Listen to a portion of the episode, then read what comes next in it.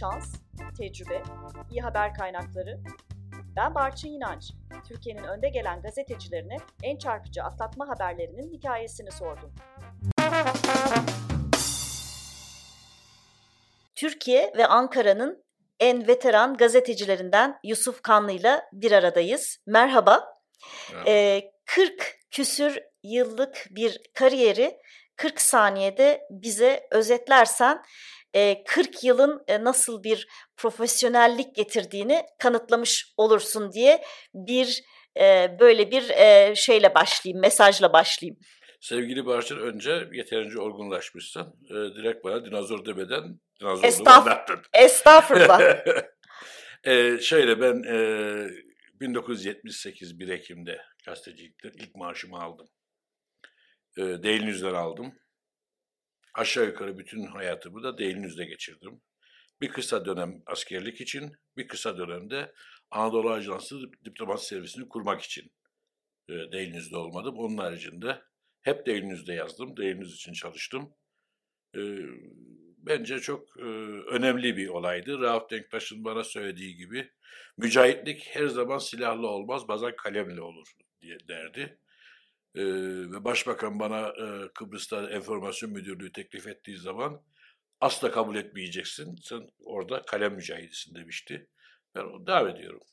E, bu anekdottan da anlaşılacağı gibi e, Yusuf Kanlı Kıbrıslı ve tabii Yusuf Kanlı'dan gelecek atlatma haber de Kıbrıs'la ilgili olacak. Şimdi bizi hangi seneye götürüyorsun?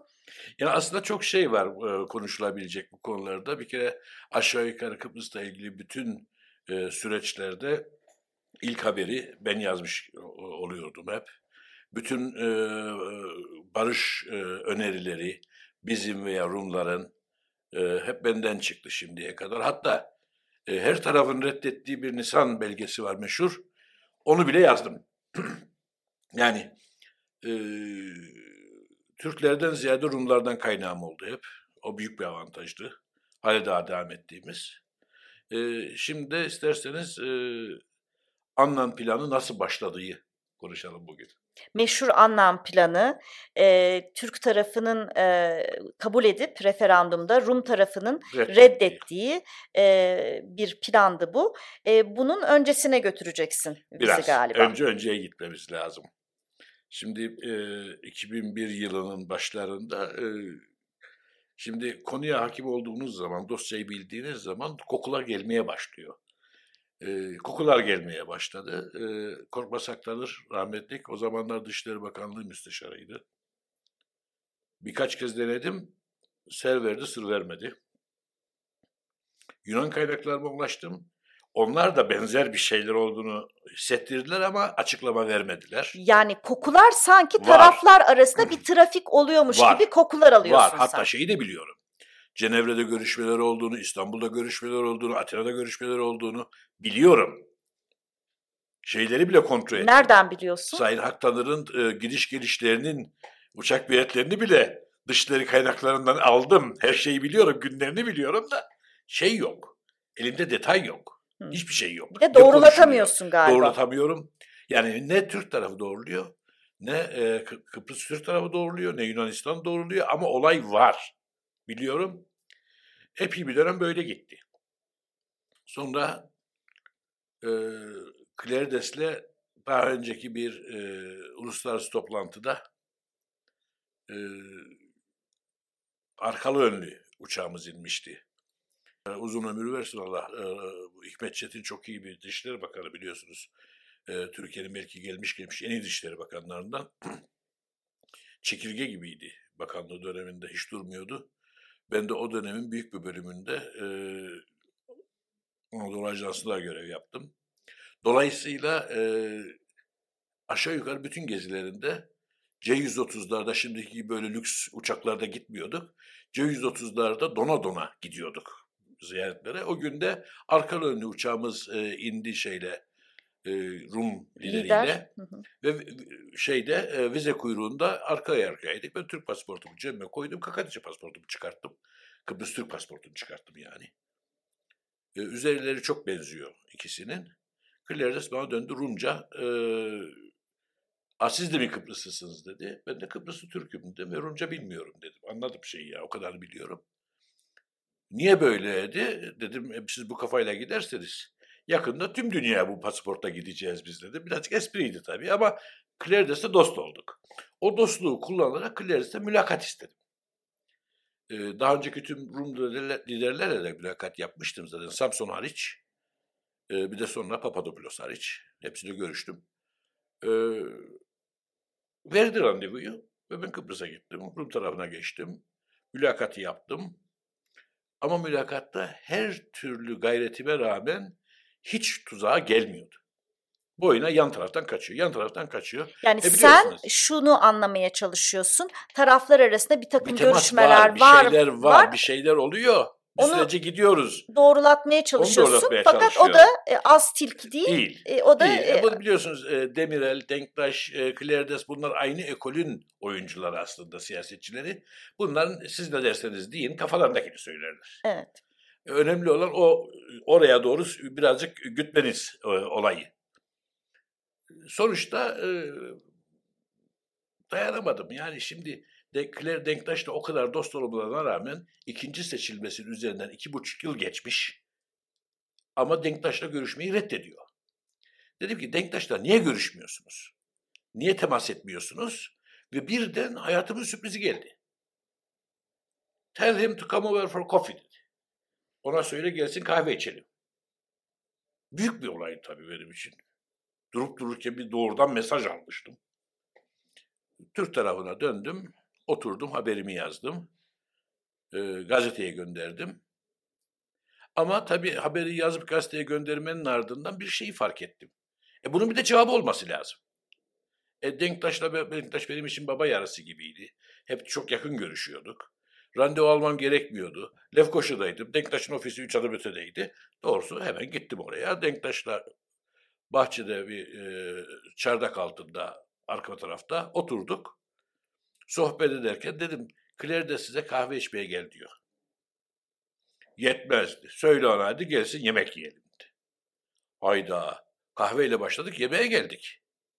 Tabii ben olayı kapattım oturdum bu sefer onu yazdım haberini. Onu gönderdim gazeteye ama duramadım. Dost Rum tarafına geçtim. Tekrar Claire'desin ofisine gittim. Bekledim. e, aldılar. Dedim cevabı da getirdim sana. Denktaş da diyor ki yemeğe gelsinler. Tabii ben olayı bitirdim zannediyordum. Döndüm. Ardından gazeteden dediler ki o zaman gazete Hürriyet'in bir aldığı bir durumdaydı. 2001'in Yani başında hürriyet oldu. çatısı altında 2001 başından bahsediyoruz. Mart ayından bahsediyoruz. Ocak ayında bu iş bitmişti. Ee, Hürriyet e, yüzde 49'unu almıştı gazetenin artık. Ertuğrul Özkök'ün e, o zamanki gazetenin yöneticisi İlnur Çevik'e beklesin bu haber bayramda kullanırız demiş. Bayrama iki hafta vardı. Tabii ben çıldırdım. Çünkü haber sıcak, davet var, yemek var, nasıl olacak bu iş? Ee, sonuçta bekledik. Ama tabii diplomasi de tabii o kadar süratli gitmediği için sonuçta bayramın birinci günü önce e, Claire'desin bre Denktaş gel kahve içelim başlığıyla bir yazımız çıktı Hürriyet'in manşetten. Ertesi günde Denktaş'ın kahve yetmez yemeğe gel haberi çıktı. Allah'tan şanslıymışsın Ve ki bir gün sızmadı. sonra bir gün sonra haber düştü e, et, e, e, her tarafa iki liderin görüşmekte olduğu ve e, işte o hafta sonunda Denktaş'ın Claire'desi ilk defa kendi evinde yemeğe alacağı ortaya çıktı. Ya büyük bir olaydı ama tabii daha da önemlisi benim için anlam planının başlangıcı oldu. Hiç kimse o gün söylemedi. Ha ben biliyordum o gün. Ah dedim yeni süreç başladı artık bu. Adının ne olacağını tabii bilemezdim. Ama yeni sürecin başlangıcı o oldu. Ki daha sonra bunu hem Claire'des hem Denktaş kabul ettiler. Ee, orlama, o, yani o noktadan başladık diye. E, tabii bir gazeteci için en e, e, kötü e, ve stresli olay e, aslında e, bir haberi bilip yazamamak e, durumu. Tabii bu durumda e, genel yayın yönetmeni, gazetenin yöneticileri e, mani olmuşlar. Bir de zaman zaman öyle e, durumlarla karşılaşırız ki bazen haber kaynakları e, frene basmanızı ister. Senin de böyle bir e, yine e, bir anekdotun var. E, orada da bir atlama e, e, yani senin atlaman değil biraz atlatılman mı diyelim nasıl e, söyleyeceğiz bunu bilmiyorum ama bunu da dinlemek isterim. Bence oradaki olay şey hep biz gazeteciler özellikle ter- terör konusunda karşı karşıya kaldığımız bir şey vardır, sıkıntı vardır. Önce vatandaş mıyız? Önce e, vatanımızı mı savunmalıyız? Yoksa önce gazete, mesleğimizi, gazeteciliği mi yapmalıyız? E, burada e, çeşitli görüşler var. Doğrusu ben de çeşitli şekilde zamanlarda çeşitli şekilde davrandım. Bazen vatandaş oldum, bazen gazeteci oldum. E, bu da onun gibi bir şey. KKTC'nin ilanı 1983'te bir hafta önce öğrendim. Gününü de öğrendim. Ama 14 e, Kasım olarak öğrendim. O zamanlar e, Ankara'daki KKTC Büyükelçisi Peker Turgut'la da paylaştım konuyu. Tabii Sayın e, rahmetli lider, liderimiz de Rauf Denktaş bir talimat verdi. Yazmayacaksın. Yazmayacağım da elimde yani o kadar sıcak bir patates var ki kendi kendimi yedim. 14 e, Kasım akşamı e, Danimarka Büyükelçiliğinde bir toplantı vardı. Onların e, milli günüydü. Pakistan Büyükelçisi geldi ve e, Yusuf Bey dedi, KKTC'de bir şeyler oluyor gibi duyuyoruz. Ne oluyor dedi. Yarını bekleyin dedim. Ne demek istiyorsun dedi. Valla daha fazlasını diyemiyorum yazamıyorum dedim. Ama anladığını düşünüyordum yani şey olarak. E, Birçok elçi de benzer şeylerdeydi. Nitekim benim konuştuğum saatlerin ardından e, KKTC ile görüşme yapılamadığı ortaya çıkmaya başladı falan. E, ama 15 Kasım'da bir şey olmadı. 14 şey, Kasım'da bir şey olmadı.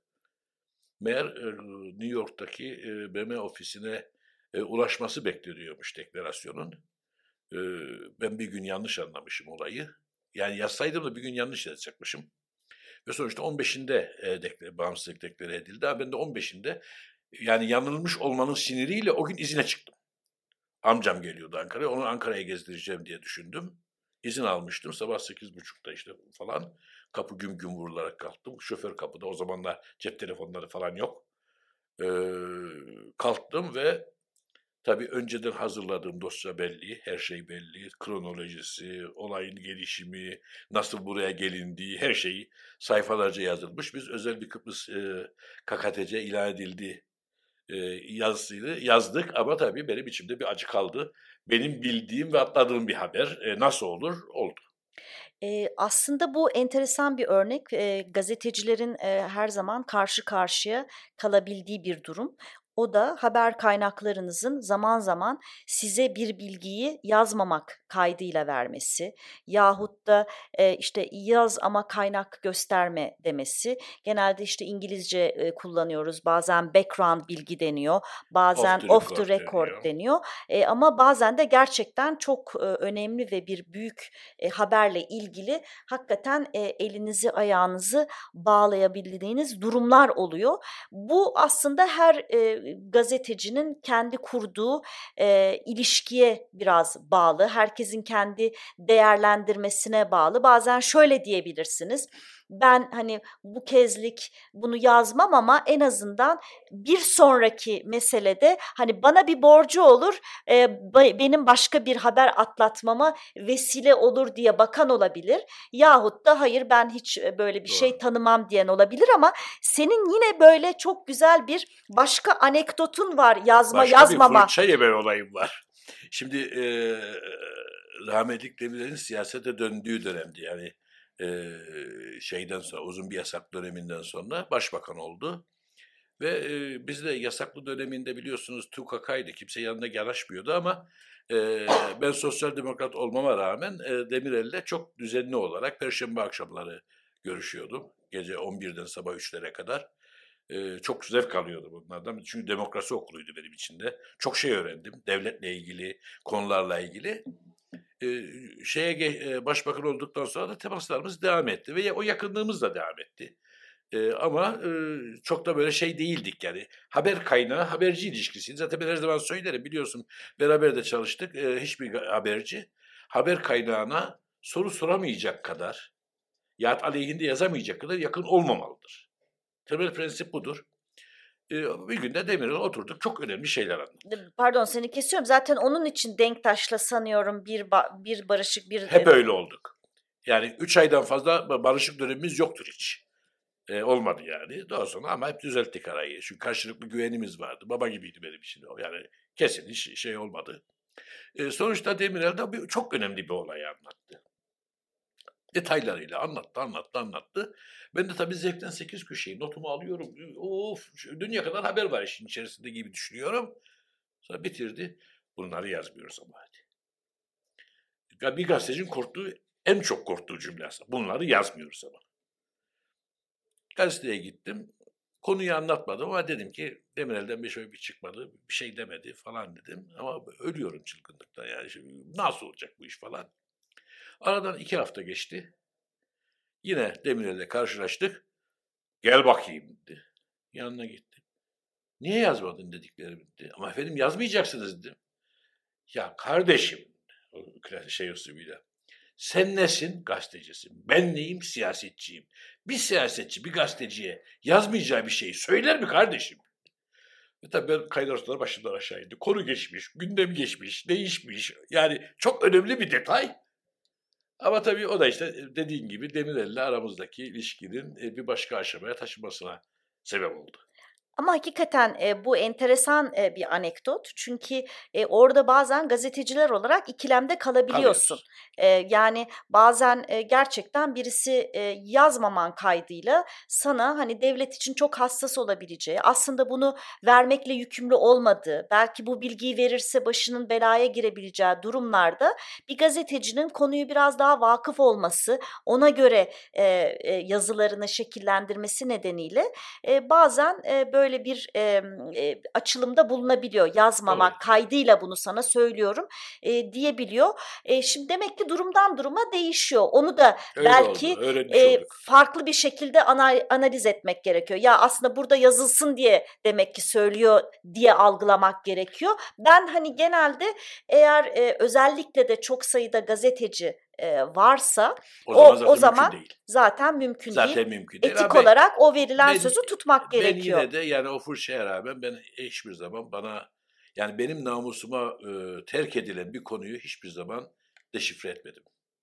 Evet bu e, başka bir... Benim, benim kendi anlayışım gereği. Yani evet. e, nitekim ben hiçbir zaman bir e, resepsiyonda duyduğumu haberleştirmedim, istemedim haberleştirilmesini de kabul etmedim. O bir istihbarattır, doğrulatacaktır daha sonra. Ee, veya ne bileyim çok özel bir yemekte konuşulan bir konuyu haberleştirmeyi hiçbir zaman kabul etmedim. Benim ev, yanımda çalışan arkadaşların yapmasını da kabul etmedim. Çünkü o da aynı şekilde yemeğin atmosferinde insanlar dağlar yaratabilir. Halbuki çok tırvır bir konu olabilir konu.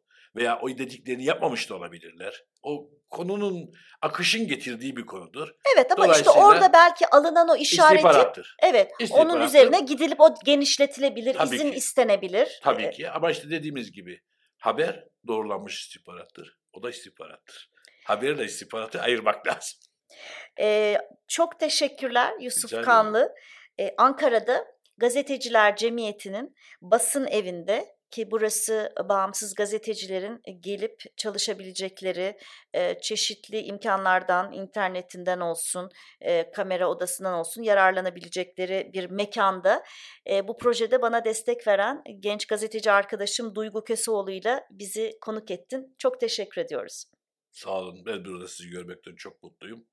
Ee, basın evi e, yıllar süren bir e, rüyanın gerçeğe dönüştüğü bir hal. Bunun için de Avrupa Birliği'ne bize verdiği destekten dolayı ben teşekkür ediyorum.